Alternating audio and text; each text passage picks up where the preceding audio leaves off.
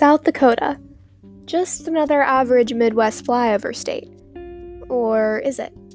The prairies may seem like the safest place on Earth, but what could be hiding in the cornfields or waiting in the darkness of the Black Hills? What really is going on in the quiet state of South Dakota?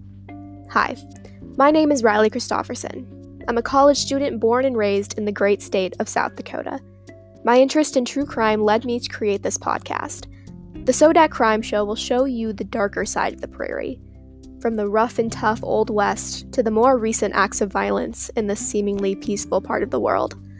Join me and my special guests as I take you through the dark and twisted side of my home state of South Dakota.